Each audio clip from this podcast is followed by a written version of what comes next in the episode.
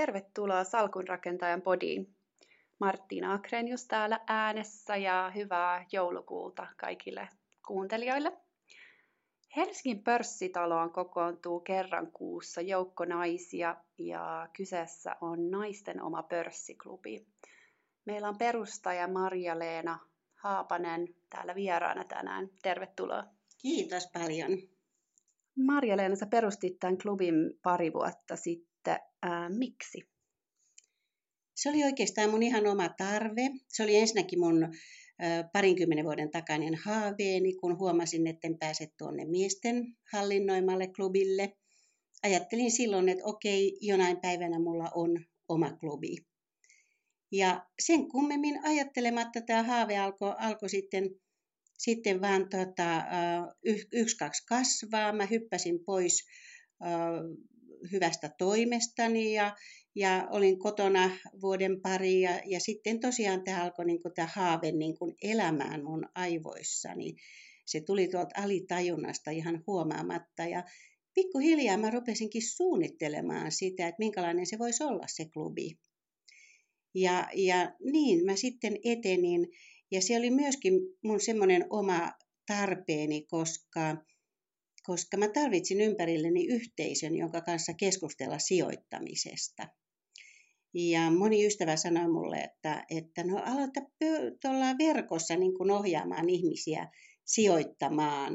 Mutta se ei ole mun juttu, kun mä haluan tavata ihmiset. Mä haluan kasvotusten keskustella ja keskustella sijoittamisesta ja kaikesta muustakin. Joo, tuntuukin, että aika paljon kaikki on aina verkossa, niin se on mahtavaa. Ja teillähän on paljon kaikkia tapahtumia just, missä tapaatte näiden naisten kanssa, jäsenten kanssa, vai mitä? Kyllä, meillä on monenlaisia eri tapahtumia. Me ollaan nyt juuri lähdössä viemään Lotille kukkalähetystä yhdessä Havisamanda Nuorkauppakamarin jäsenten kanssa täällä Helsingin alueella. Ja sitten me lähdemme Porvooseen jouluretkelle ja olemme käyneet tänä syksynä Itävallassa, Raiffeisenbankin vieraana muun muassa. Ja sitten meillä oli huipputapahtuma tänä syksynä Golden Monday, joka oli Mert Otsamon luomusten säkenöivä, säihkyvä muotinäytös, ja jossa meille esiintyy myöskin Kaija Koo. Ja se oli tuolla meidän klubin tiloissa Helsingin pörssitalossa. Upea tapahtuma. Kuulostaa mahtavalta. Palaisin vähän tuohon vuoteen 2017. Juuri silloin samana vuonna media nosti just esille tuon, että toi yli 100-vuotias Helsingin pörssiklubiin, että sinne ei saa liittyä naisia. Ja pörssisäätiö sitten uhkasi just häätää tämän klubin tiloistaan, jos linja ei muutu. Miksi sitten naisia on ehkä syrjitty tai onko tässä vähän tällaista pientä syrjintää ollut? No ensinnäkin niin me oltiin tämä Primus-moottori, joka pani taas käyntiin tämän mediapauhun kohti Helsingin pörssiklubia, eli tätä miesten klubia. Ja media oikein innostui aiheesta, ja nythän sinne pääsee naiset. Et siellähän oli 2 äänestystä.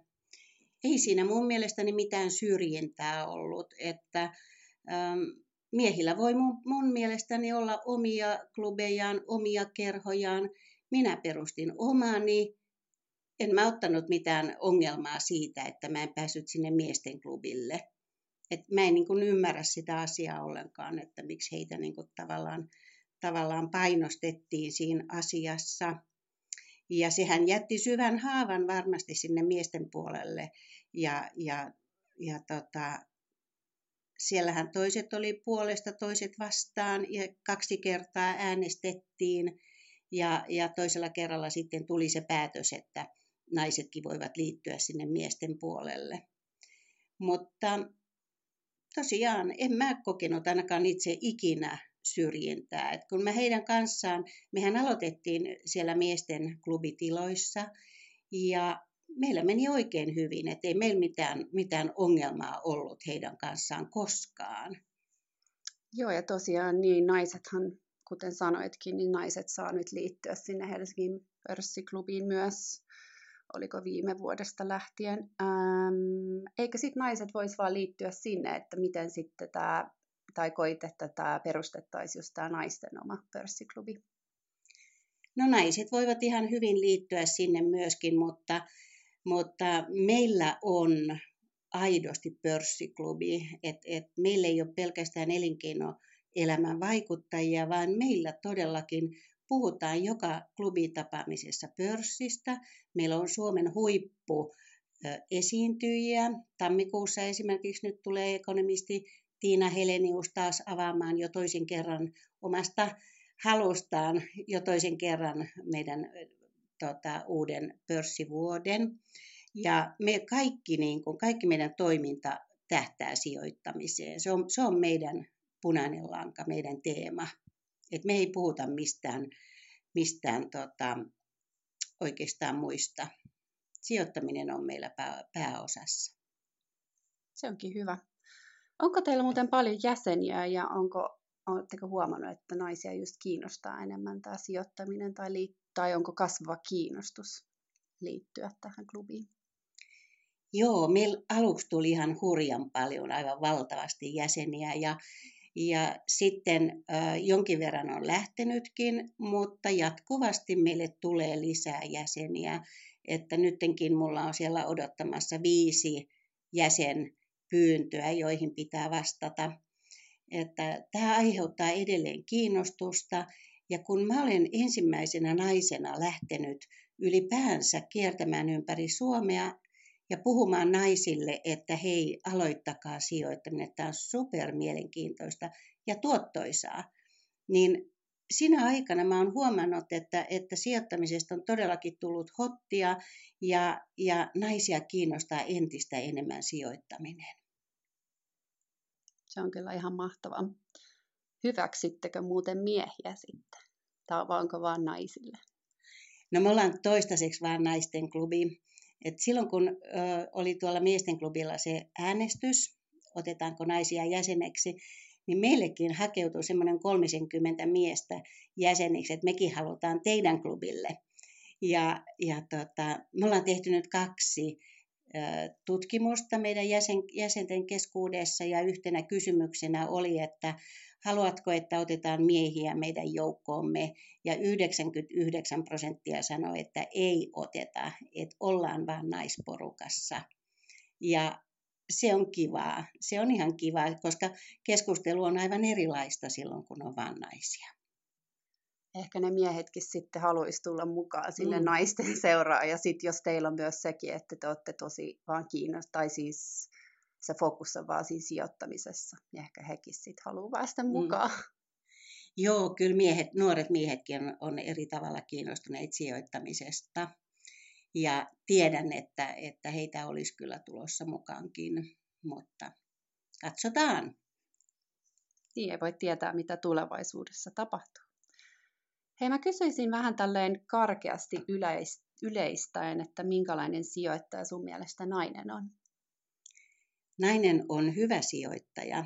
Nainen on sellainen, joka todellakin tutkii asioita, tutkii niitä pörssiyrityksiä, tutkii markkinoita, miettii sijoittamista. Nainen pelkää aluksi, mutta kun hän sitten rohkaistuu sijoittamaan, niin hän on hyvä sijoittaja. Ja hän ei myöskään hötkyile myyntien ja ostojen kanssa, että yleensä hän parhaimman tuoton saa sillä, että ei juurikaan myy, vaan aina ostaa, kun kurssi on alhaalla, niin aina ostaa lisää. Ja tämä on naisten etu selkeästi, että miehet enemmän veivaa ja myy ja kertoo kalajuttuja näistä asioista. Eli maltti on valttia. Hei, mä kysyisin sitten vielä, että kauan olet itse sijoittanut ja miksi alun perin kiinnostuit sijoittamisesta? No, mä olen sijoittanut yli 30 vuotta ja alun perin mä kiinnostuin siitä, mä en ihan tarkkaan muista niitä ihan ensimmäisiä aikoja, mutta mä kiinnostuin sen verran, että mä laitoin 2 rahastoon, joissa mä menetinkin hurjat määrät rahaa. Ja silloin mä päätin, että hei, että nyt mä niin kuin opiskelen tämän jutun, että miten tämä nyt oikein menee. Ja sitten vähän ajan kuluttua vielä työkaverini Matti kerran tokaisi, että no osta Comptelia. Ja mä sanoin, ai mitä? Comptelia.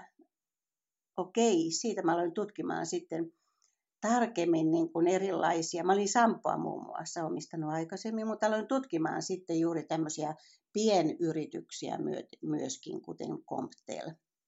Mutta joo, yli 30 vuotta. Siinä onkin pitkä sijoitusura takana. Minkälainen sun sit sijoitustyyli tai just strategia on?